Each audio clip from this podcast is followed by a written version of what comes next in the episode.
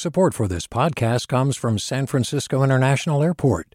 At SFO, you can discover award winning flavors and unique shops all before takeoff. Learn more about what's at SFO at flysfo.com. Hi there, I'm Rund Abdelfatah from Throughline. If you're listening to this podcast, you know that KQED produces exceptional storytelling that keeps you informed, inspired, and entertained. Their podcasts cover issues from your neighborhood to the entire country and everything in between. Support this work today. You can help us continue to bring quality podcasts to your ears. Just head to donate.kqed.org slash podcast. That's donate.kqed.org slash podcast. From KQED.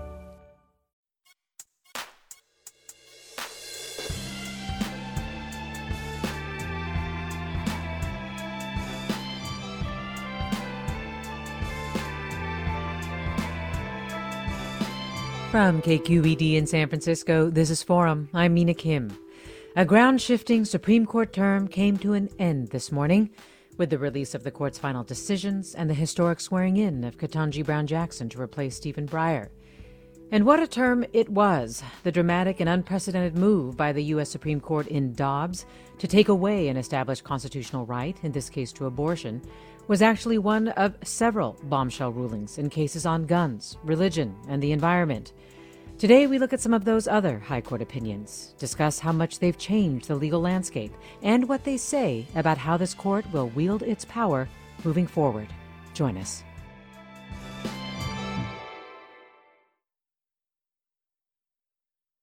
This is Forum. I'm Mina Kim. The nation's highest court this morning handed President Biden a victory in allowing him to lift the Trump era immigration policy that required asylum seekers to remain in Mexico, in some cases for years, while their claims were processed. But the Supreme Court also dealt a blow to Biden's climate goals in a ruling with broad implications for environmental regulation. Already, in this term like no other, the court has taken away Americans' constitutional right to an abortion, struck down a state's long-standing gun regulation, and broadly expanded religious rights. This hour, we look at some of the court's most significant rulings and the sweeping changes they bring. Joining me now, Margaret Russell, professor of constitutional law at Santa Clara University School of Law. Margaret Russell, so glad to have you on. Thank you. Also, Rory Little is with us, professor of law at UC Hastings Law School and a former attorney with the Department of Justice. Rory Little, so glad to have you back as well. Very happy to be here. Thank you. And Rory, before I get your and Margaret's reflections on this overall term, I do want to ask you quickly about that environmental ruling handed down just this morning in West Virginia versus the EPA. Can you talk about the significance of that case? Yes, uh, West Virginia versus EPA is one of those cases in this very conservative court where the result isn't as bad as it could have been, but it's not great. Um, what it does is uh, restrict, if you will, the authority not just of the EPA, but of any administrative agency to make major policy changes without some kind of very clear direction from Congress.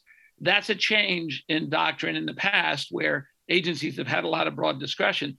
in the particular case, it it vacates uh, the the Biden uh, effort uh, to restrict coal uh, generating power plants.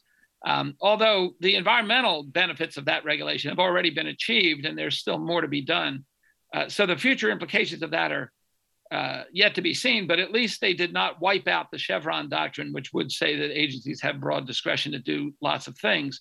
So it's better than it could have been, and it was written by Justice Chief Justice Roberts, not by one of the sort of four really conservative justices. Yeah, the three liberal justices in their dissent, they wrote that the majority had stripped the EPA of the power to respond to the most in pressing environmental challenge of our time. Would you agree with that assessment? Uh, well, I certainly, I certainly agree that it has restricted the EPA's authority. I don't think it's stripped them of authority, but they're going to have to act within the broad outlines of what Congress has said in the statutes. The real problem is that Congress isn't doing anything really about anything these days. So the idea that Congress could maybe give more specific direction is pretty unlikely. So, in that sense, it's a very restrictive opinion. And Justice Kagan is certainly right that it's a major change. Right, tying it to Congress and what does that achieve? You know, some legal scholars have noted that they feel a certain disdain from this court's majority uh, with regard to administrative agencies, not just the EPA, but other federal administrative agencies like the CDC, for one. Do you think that exists? Yes, absolutely. I mean, Justice Gorsuch, uh, I believe, writes a separate opinion today where he says, look, agencies are out of control. The administrative state is no good. I mean, this goes all the way back to the 1930s when Roosevelt uh, used administrative agencies in a brand new way to get us out of the worst economic depression in our history. Um, and conservatives have always been unhappy with that uh, liberal democratic policy of the 1930s. Much of it today is accepted as reality. Um, and in fact, the other decision this morning about immigration says that the administration does have a lot of authority to do discretionary things in the realm of immigration. But yeah, this is a conservative court and they don't like progressive uh, policies. Margaret Brennan, did you want to comment on that at all? And if you would like, you can also just give us your overall impressions of this court based Margaret Russell, I'm sorry, over overall with regard to the kinds of rulings that we saw them do over the course of their term. Yes, certainly. Thank you. And and first, I, I do want to thank my colleague Rory Little for probably putting the most hopeful spin possible on a very dire situation. Um, this court has made it clear, I think, now that uh, they see themselves as the rollback court. And by that, I mean just a couple things, which we'll talk about later. Um, one, which is exemplified by the abortion decision and, and in a way by the EPA decision, is a uh, is is not just a, a, skepticism, but but a real hostility um, to the rights and to the rulings of earlier courts, mm. which might have been called the Warren Court. It was very liberal. This is going to be the rollback court, and I think we can see clearly from this term's decisions what areas have already been overruled and chipped at, and there are more to come in the cases they've accepted. Well, let me ask you about when you talk about the fact that they do not seem to have a great deal of adherence to or respect for stare decisis. Can you talk about how I feel like this became extremely obvious in their rulings in religious cases, especially involving the separation of church and state? There was Carson v. Makin and Kennedy v. Bremerton. Margaret Russell, if you could start with Carson and and what the Supreme Court ruled about Maine. Would love to hear your impressions of that case. Yes, absolutely. So this is a case in which Maine um, sought to regulate uh, the the disbursement, the availability of government funds to a number to private schools, including religious schools. And this was based on some pretty well grounded precedent going back several decades, in which the idea of Congress under the First Amendment making no establishment of religion means today that any major support of religious institutions or enterprise, including, for example, the funding of schools, uh, perhaps the uh, the payment of tuition for for children, which is a subject of the Lemon case. All of that lowers the wall of separation between church and state, which makes it worse for everyone, including religious people, because it leads to um, disagreement, uh, very difficult, ex- excessive entanglements, etc. And so that idea of the wall of separation in the Maine case has come tumbling down very significantly. And what reasoning, Rory Little, did Gorsuch, who wrote the opinion, give for making that wall tumble down?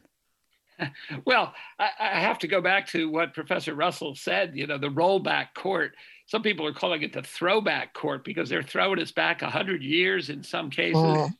Uh, back to the 19th century. In other cases, the abortion decision takes us back to the time when women couldn't vote and had no rights uh, civilly at all. Uh, so it, they are throwing us back. In the religion case, you know, Justice Gorsuch says it's religious discrimination to not make state aid available if a parent wants to send their child to a religious school. If you're making it available to parents to send their kids to some kind of other school besides the public school, uh, you got to make it available for religious schools. So they're basically using the free exercise clause of the First Amendment to mandate that states fund uh, religious education. That's a throwback, uh, uh, uh as Margaret said, to, uh, you know, what, 30, 40, 50 years. Um, and it's a, it, it is reflective of all four of these religion cases that the free exercise of religion has suddenly become the sort of most important right anybody has. And they're using it to trump all kinds of other ideas that have been well accepted for a good 50 years with the separation of church and state. Yes, and I should correct myself. It was Roberts who wrote the opinion in Carson v. Makin. It was Gorsuch who wrote the opinion in Bremerton. Could you talk about that case, uh, Professor Little? Well, yeah, we call it the praying football coach, right? This yeah. is a coach who decided to, um, you know, pray at the 50 yard line after big football games. Um, he said, Oh, it's a private exercise of my religion. Uh, but it sort of coincidentally didn't uh, turn out to be private. Uh, other players would go out there. A lot of people thought the players felt they had to because he's the coach and he decides who plays. Um, and after a while, it attracted a lot of attention.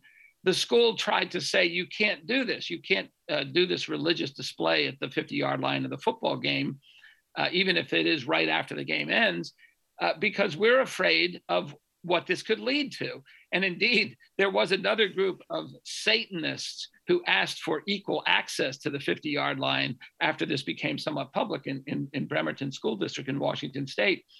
Um, and the court said, no, it's a private, free exercise of religion. Justice Sotomayor, you got to give her a lot of credit here. She says, wait a minute, on, on the facts, this isn't private. And she has a, a photograph in her separate dissenting opinion of the crowd around this football coach at the end of the game. Um, so, you know, what's the school administration going to do now to try to sort of balance the many people who might say, well, we want religious free exercise too? Uh, we're going to have a, a, ceremony on every yard line of the football game, uh, apparently. Uh, it's no happy time to try to run a school. And in the past, it would have been easy because you just say, look, it's religion. You can't do that during a school event. Right. And there were also parents who were saying that students, uh, players felt coerced to join this coach's prayer circles because they felt like if they didn't, there would be retribution, maybe even in terms of playing time for them on the field. What did essentially right Gorsuch have to say about that? Well, this is a this is a case they should not have granted. Basically, they should have just let it go because they just disagree on the facts. Um, I mean, Gorsuch says, well, there's really no evidence of coercion here. Um, you know, it's interesting. Justice Kavanaugh, during oral argument, Kavanaugh is a youth athletic coach in his sideline. And he said, don't players feel a lot of pressure to go out there with the coach because he makes the decisions? Um, he didn't say a word in this opinion. He joined Gorsuch's opinion. They just rejected on the facts. And when you have disagreement about facts, that's not a good case to try to make national constitutional law based on. Hmm. We're talking with Rory Little, professor of law at UC Hastings Law School, and Margaret Russell, professor of constitutional law at Santa Clara University School of Law. We're talking about the Supreme Court term and the cases that have been decided and their massive impacts, and asking you, our listeners, to join the conversation with your questions about the Supreme Court's recent opinions and what these opinions represent to you. You can email forum at kqed.org, post your thoughts on Twitter, Facebook, or Instagram, or at KQED Forum, or you can call us 866 733 6786. Again, 866 733 6786. More after the break. I'm Mina Kim.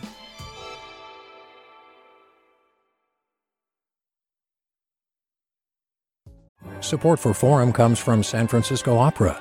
Set 10 years after a school shooting, the critically acclaimed opera Innocence takes us into a complex emotional journey where our understanding of innocence and guilt is constantly upended.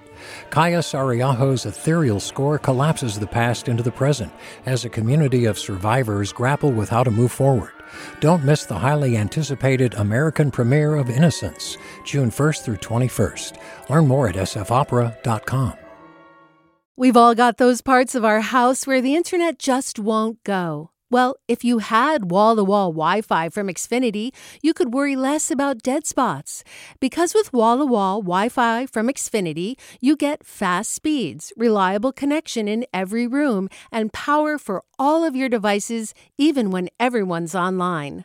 That's wall to wall Wi Fi only with Xfinity.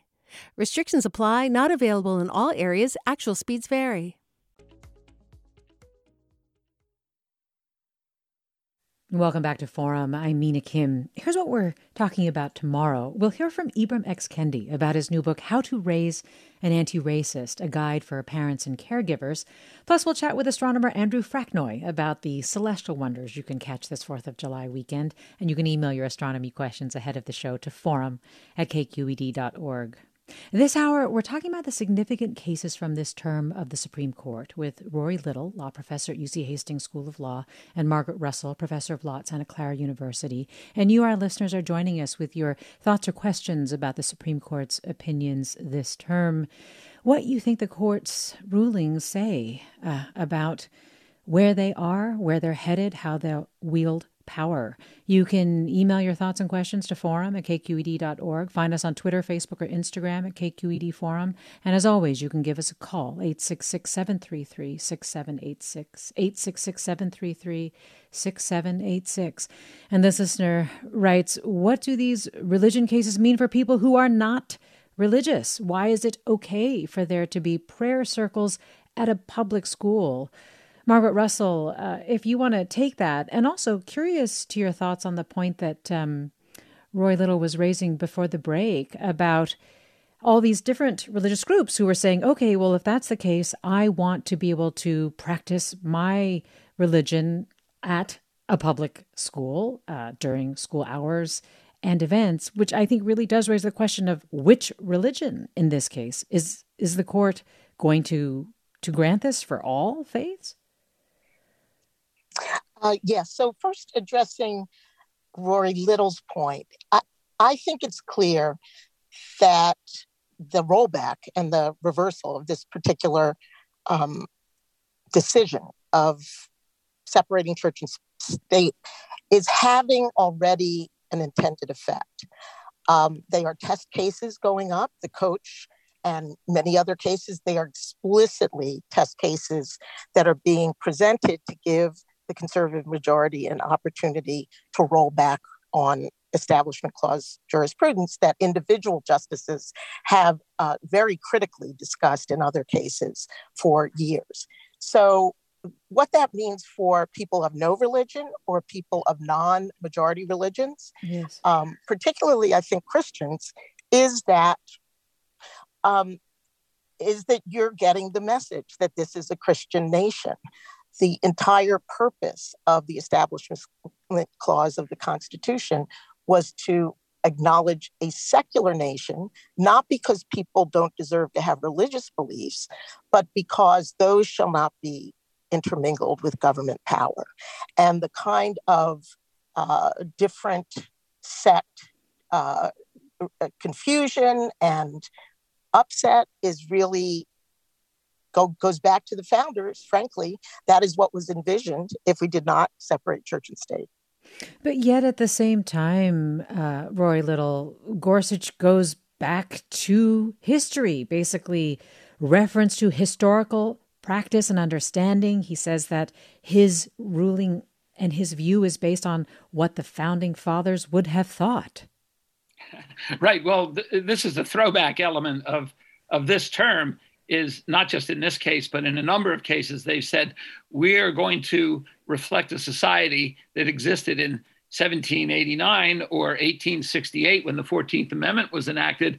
Uh, and, and, that what's happened today just doesn't matter. I mean, the founding fathers did not have uh, a, a, lot of different religions. There were no Muslims in that group. There were no Jews in that group. There were no people who were atheists in that group, so far as we know. They were all Christian white men with property.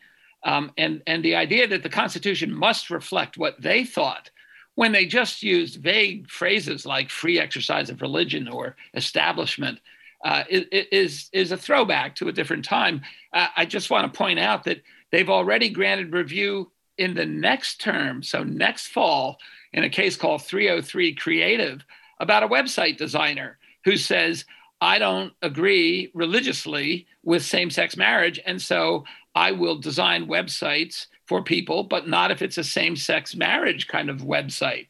That case is going to come next fall. And if the free exercise of religion is this powerful, uh, we're going to see more results that we are unhappy with in terms of accommodating a diversity of views in our society today. Let me go to caller Isabel in Sacramento. Hi, Isabel. Hi, um, I just wanted to call and basically um, ask a question about the whole freedom of religion aspect. Um, I do totally agree that uh, this country kind of, when they say freedom of religion, they really do mean more towards a Christian religion. Um, but I always had the question when they were when they started talking about overturning Roe versus Wade.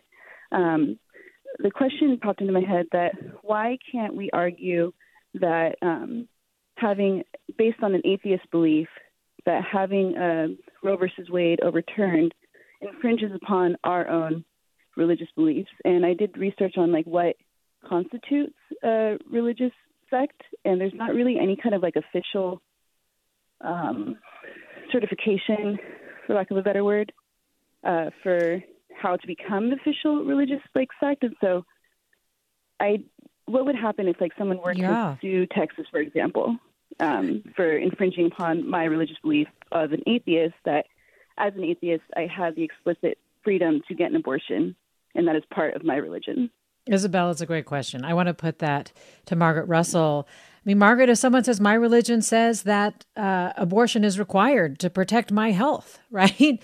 Uh, what rights do they have?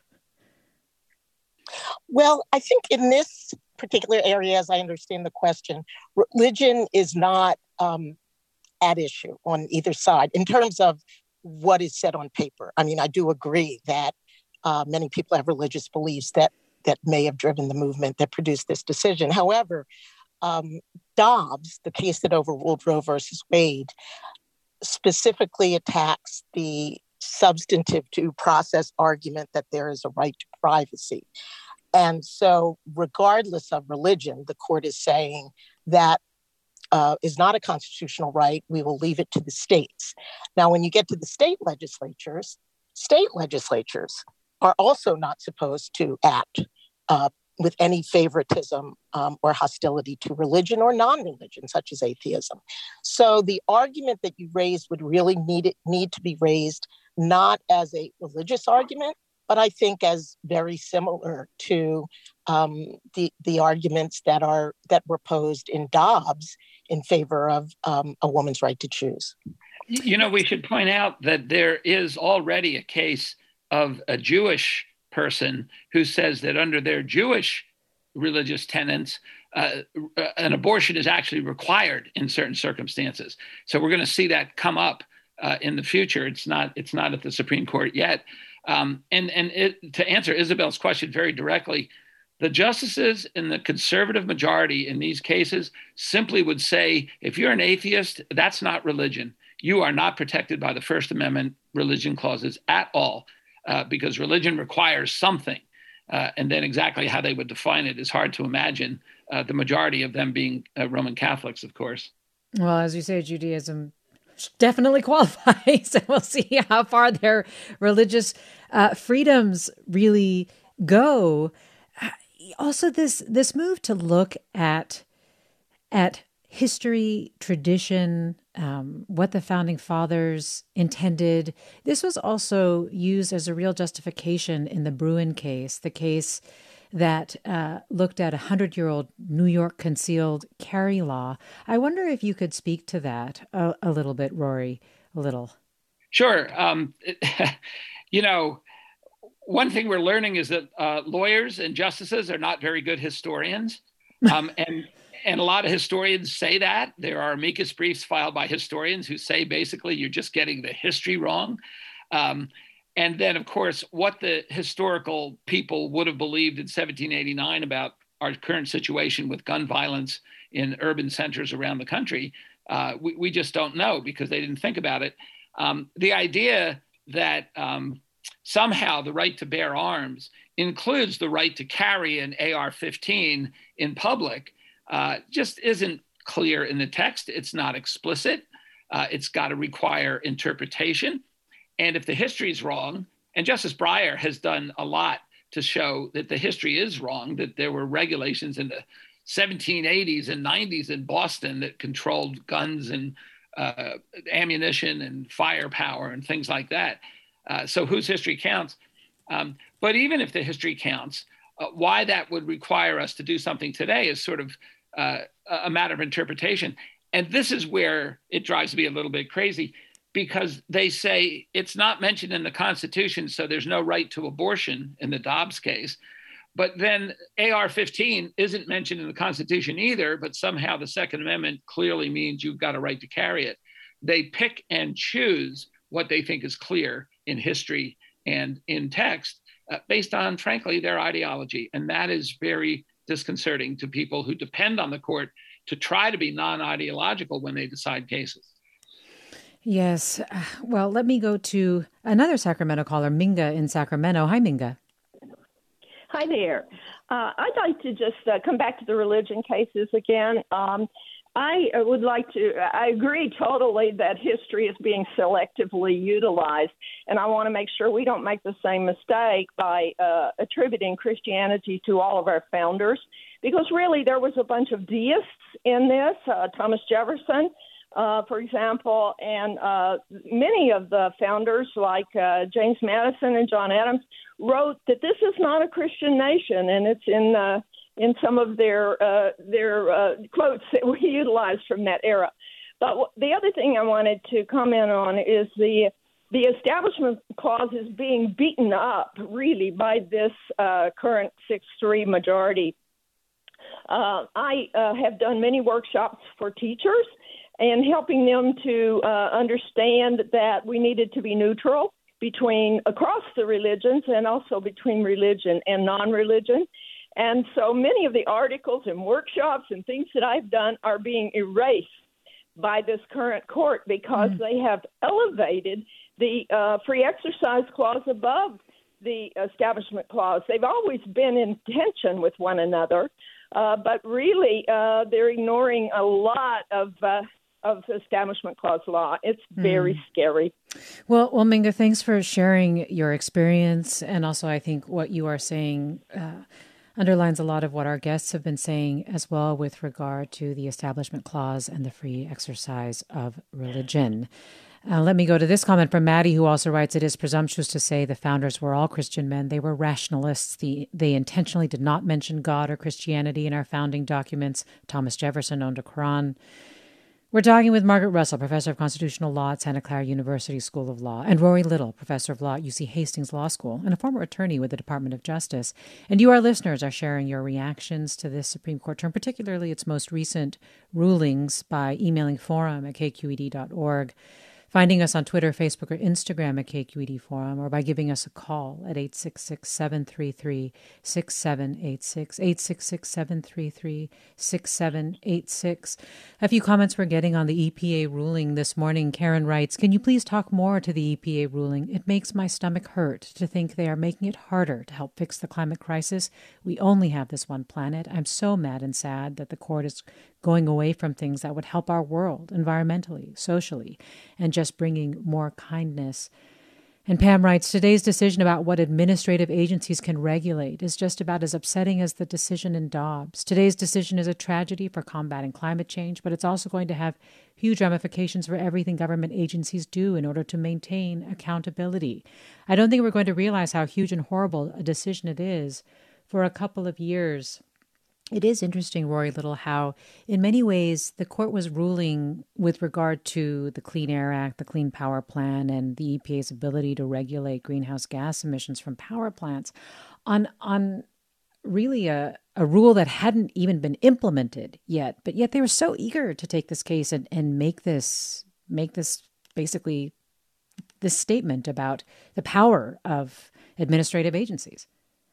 Well, they absolutely should not have ruled in this case. I mean, it's absurd. There is no regulation currently in force. Right. There, you know, the Trump administration reversed something that the Obama administration had done. The Biden administration came in, reversed the Trump thing, and then said, look, we'll take it back under study. So, so to say, oh, there's a case or controversy here when there's no regulation even enforced. So they should not have reached this. I mean, I, and really, the Chief Justice, I think, bends over backwards to find a way to reach the merits.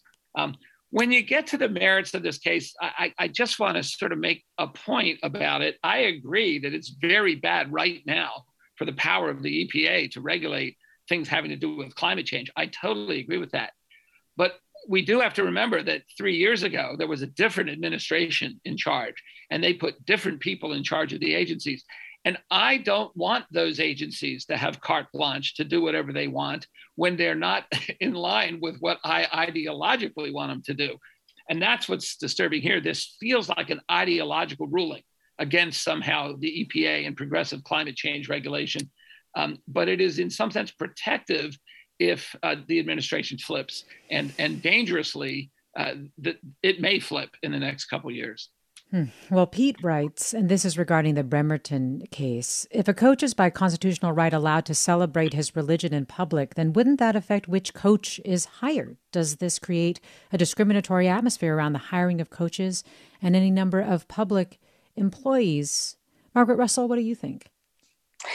An interesting point, and it, it is an important secondary effect that may evolve. Uh, again, uh, the Establishment Clause was designed to keep these kinds of disagreements from operating in the public sphere. And it is true what the. Well, Margaret Russell, did we lose you there? Uh, Margaret, you may have muted your line there. Um, but uh, while we try to get Margaret back on, what are your thoughts on Pete's question about discrimination in hiring as a byproduct? Well, you know, I, I do think it's a valid question, and the idea that a football coach, in some sense, uh, can celebrate their religion. Uh, and and by the way, m- many of the parents and the people in the Bremerton School District were supportive of this coach because they are themselves religious, although they weren't watching uh, a different religion, right? They were these weren't Muslims asking to celebrate. Maybe they wouldn't have been so supportive. Uh, you know, the the idea of discrimination on sorts of lots of characteristics is sort of out there in an implicit way. Implicit bias is a reality. Um, uh, you will have to see what the next case says. I guess is all I could respond with that. But it's a valid concern. Margaret, are you back? You want to finish your thought? Yes, thank you. Uh, and, and let me just add to that, since history and tradition comes up so much in these opinions from the uh, conservative majority at the very least. When Brown v. Board of Education was decided about uh, ending segregation in the public schools, there was an extensive amount of briefing and argument about, well, what would the framers say about um, about this issue? And uh, the truth is that public education was not there. It was not in place. So if if we're talking about history and tradition applied by these justices, they might apply it and realize that they're not being consistent with their own rules. They're not being consistent with their own rules. And you were alluding to this earlier. And it's something that's been brought up, of course, so much in the difference between the right to bear arms case, the Bruen case in New York, and the Dobbs case. I mean, the day after this court said that uh, the right to bear arms cannot be decided state by state, the right to end a pregnancy, to bodily autonomy, they decided could be decided state by state. And we'll talk a little bit more and reflect a little bit more on the Dobbs case after the break. We are talking with Margaret Russell of Santa Clara University School of Law and Rory Little of UC Hastings School of Law, and you, our listeners, are talking with us as well about the Supreme Court term that came to an end today, the rulings that came out of it, and what message they are sending to you. 866 733 6786 is the number to call. You can find us on Twitter, Facebook, or Instagram at KQED Forum. You can email us, forum at kqed.org. Stay tuned.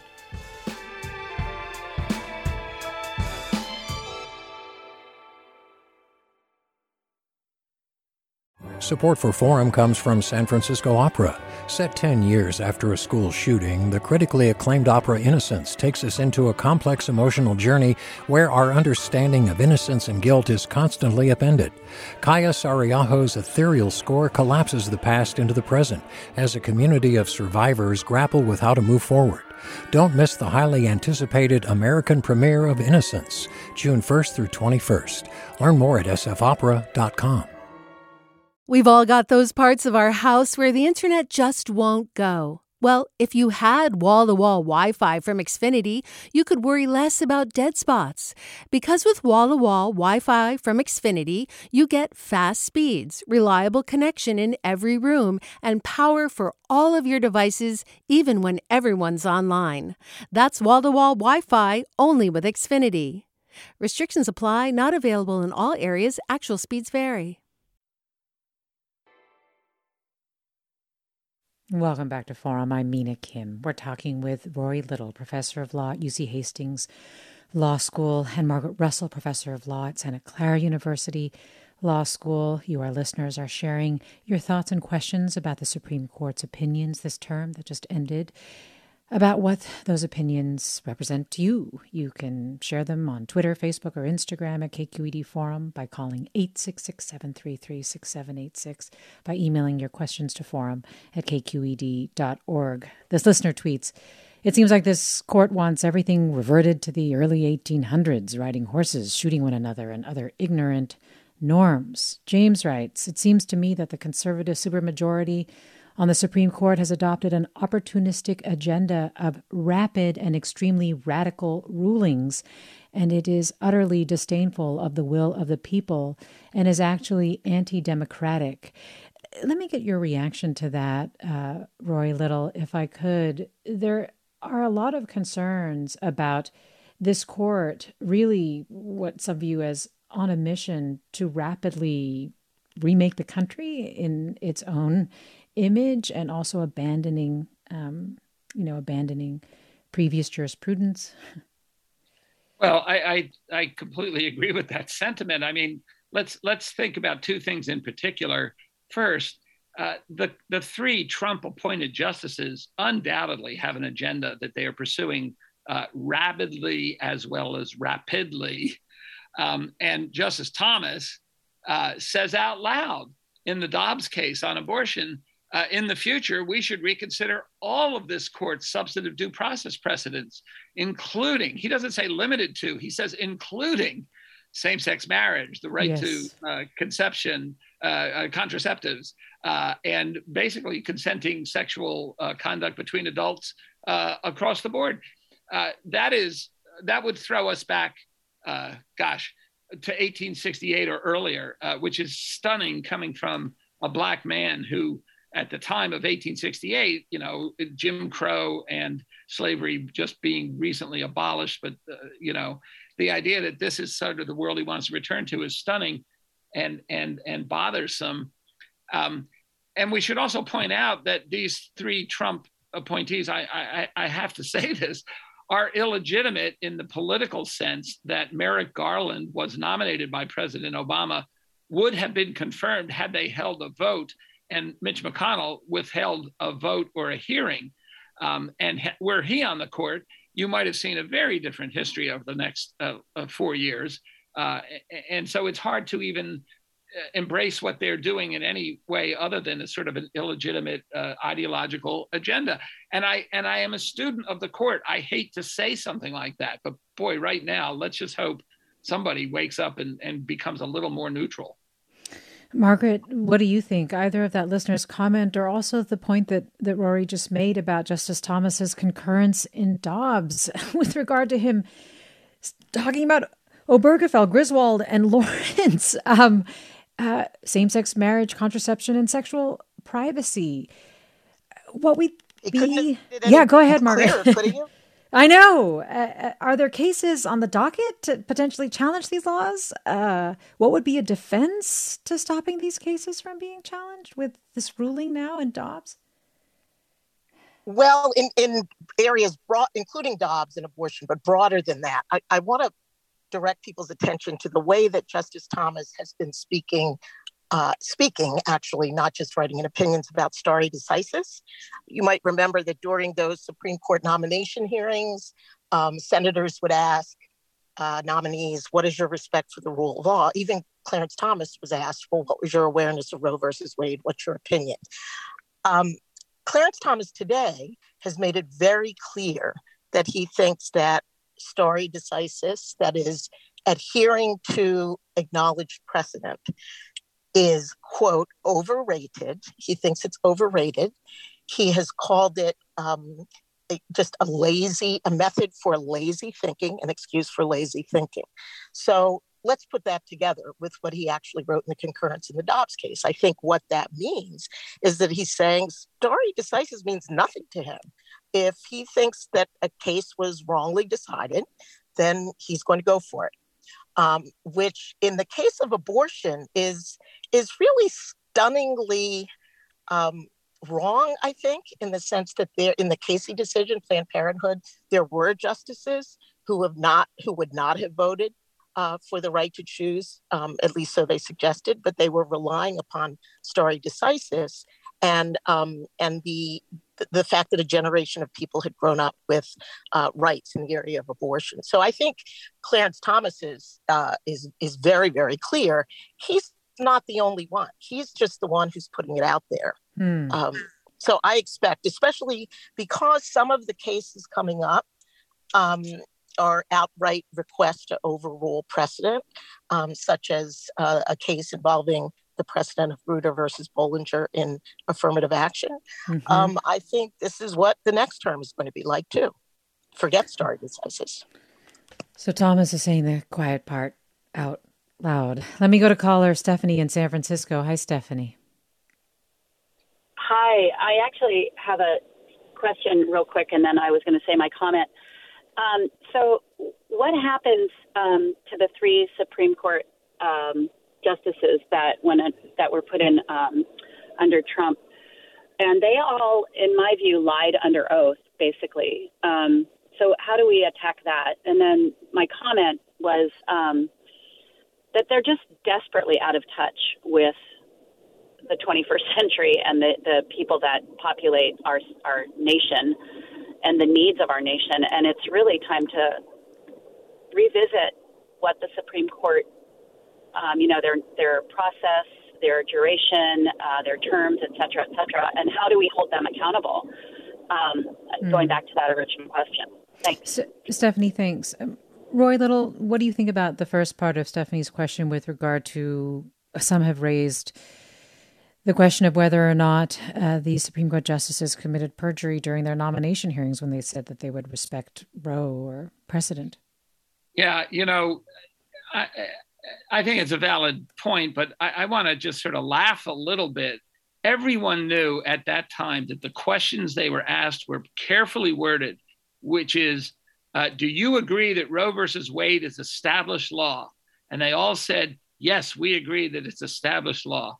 Well, what they meant was, you know, under their breath, yeah, it's established until we overrule it. Um, and for Susan Collins to say, for example, oh, I'm just shocked that they voted to overrule Roe versus Wade, uh, she knew at the time, uh, and she was one of the key votes on Justice Kavanaugh and, and the other justices. Um, so they're not you're not going to get them for perjury. Plus, you could impeach them, but you need two thirds, uh, you know, vote from the Senate to to carry out the impeachment. So that's not going to happen. Um, the idea that um, you know they're desperately out of touch. I mean, that of course is is the point.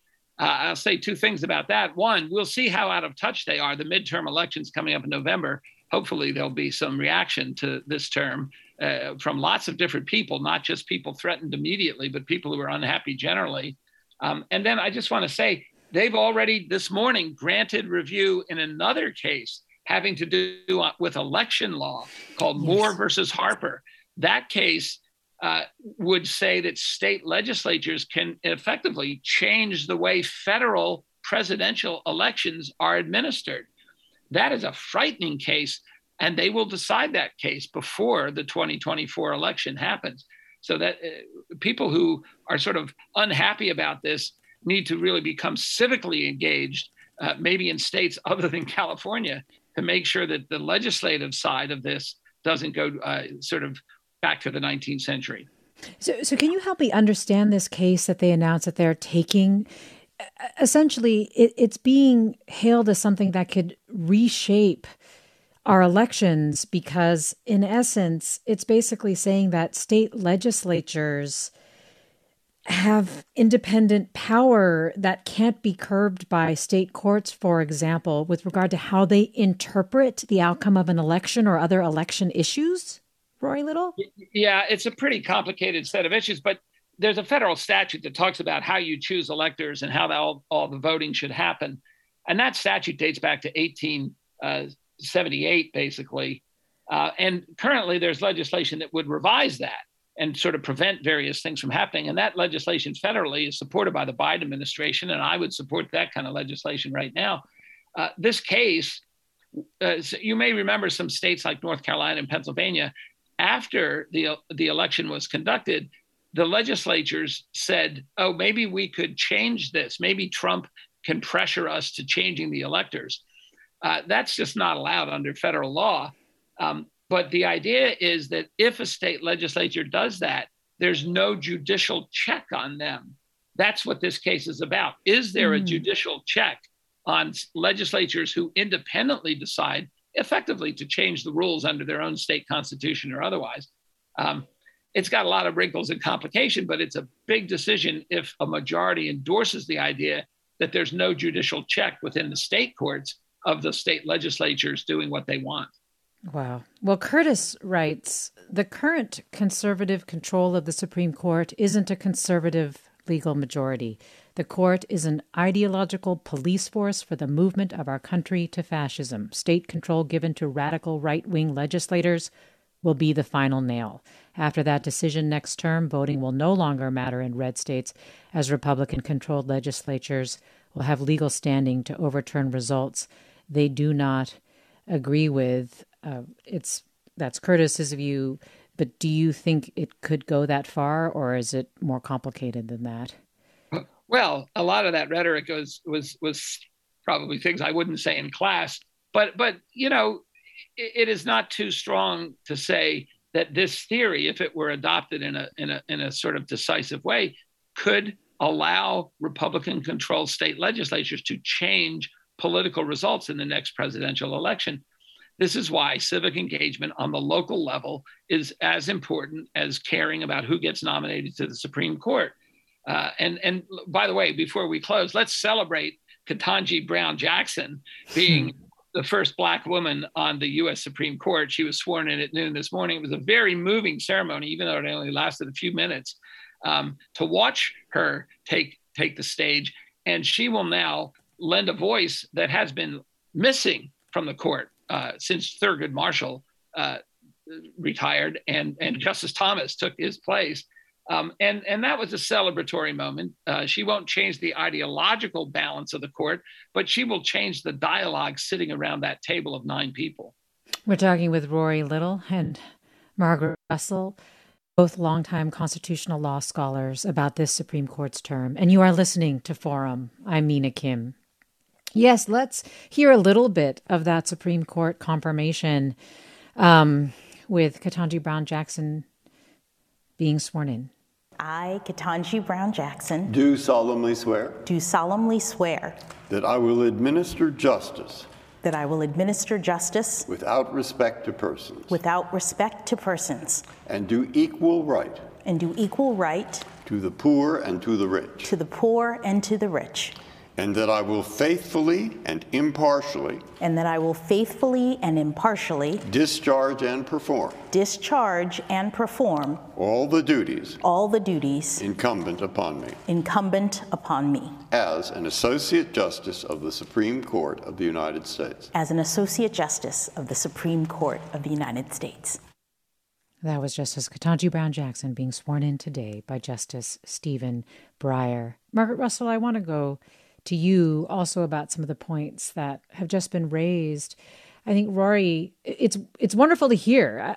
As both of you are longtime constitutional law scholars, you've watched this court for a long time. It feels like there are places you find hope, uh, even as we hear from our listeners just how strongly this Supreme Court term has affected them.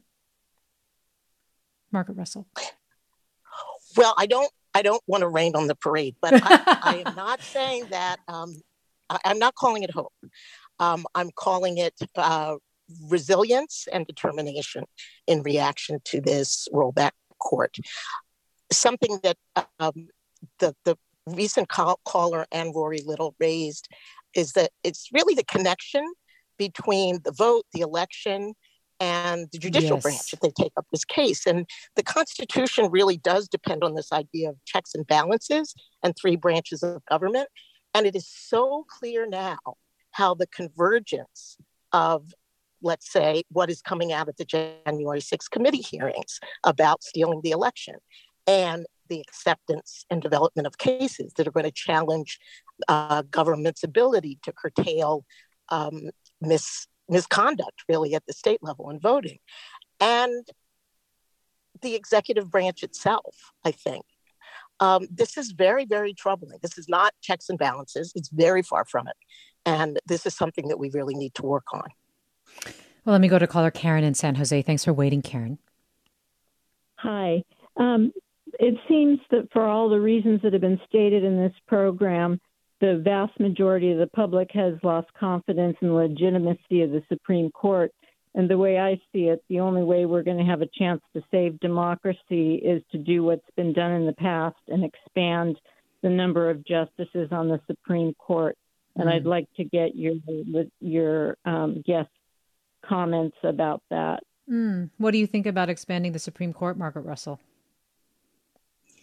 Uh, I I think that is not a, a bad idea or a wrong idea. I think it needs to be examined much more carefully than it has been now. And unfortunately, um, because of really the theft of democracy, um, there haven't been there hasn't been sufficient time really to consider. Uh, although the you know the commissions and the panels have considered to some extent, that would take, I think, expanding the court uh, a long time, and uh, and it's unclear to me that that it would ultimately be the right solution. Michael in Los Gatos. Quick question. So each state defines its own residence. it's not defined in the Constitution, and you can actually be multiple resident on multiple states for like tax purposes. Could say California say anyone who pays us a dollar is deemed a resident for purposes of reproductive health services? Mm. Any U.S. citizen? That's my question. Michael, thanks. I, Rory, I don't know if you have a reaction to that, but also just more broadly, there is definitely a call on states to figure out what their powers are in the wake of this Supreme Court. Well, yeah, there's so much on the table at this point. Um, uh, there's certainly an effort in California right now to extend services to women from other states who come here uh, for abortion services. Uh, and I think that's a, a very great idea. Uh, however, you accomplish it, there are many ways you could. Uh, but then the question is what happens to those women if they want to go back to their own state? can those states then criminalize what they've done? are we going to see forced emigration to other states, that kind of thing? uh, it's a, it's a scary prospect, and and there's a lot of legislative activity all around the country now in different directions. Again, the local political scene is as important as the national. Uh, you know, on expanding the court, let me just say two things. Mostly, uh, our very own San Francisco uh, resident uh, Kamala Harris, uh, who's the vice president, has said very recently that it doesn't matter whether you like expanding the court or not. They don't have the votes. They don't even have the votes within the Democratic Party. So her view is you got to focus on the midterm elections because we don't have the votes to do anything, even if we wanted to. I'm not sure I like the idea of expanding the court because the next administration under a different party might then get into an arms race and expand it again. Uh, and you're on and on. I would rather see justices change. And let me just give one more silver lining Justice Gorsuch, surprisingly, has become a friend of Native American rights, as and he has of immigration rights. Let's keep encouraging that theme. Well, one thing that we know for sure is that time marches on and things keep changing. Margaret Russell, Rory Little, thank you both for your insights. Really appreciate it. And thank you, listeners. You are listening to Forum. I'm Mina Kim. Funds for the production of Forum are provided by the members of KQED Public Radio, the Germanacos Foundation, the Generosity Foundation, and the Heising Simons Foundation. Support for Forum comes from San Francisco Opera. Set 10 years after a school shooting, the critically acclaimed opera Innocence takes us into a complex emotional journey where our understanding of innocence and guilt is constantly upended. Kaija Saariaho's ethereal score collapses the past into the present as a community of survivors grapple with how to move forward. Don't miss the highly anticipated American premiere of Innocence, June 1st through 21st. Learn more at sfopera.com.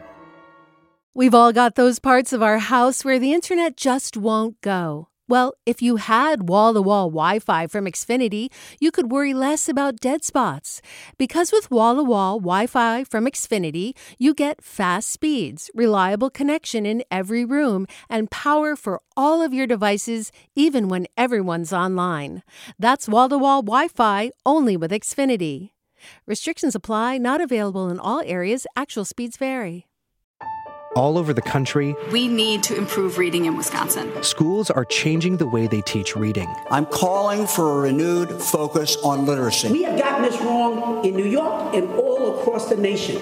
And it's happening because of a podcast. I think your podcast has changed my life. And I'm going to share this podcast with everyone I meet. Sold a Story investigates how teaching kids to read went wrong. New episodes of Sold a Story are available now.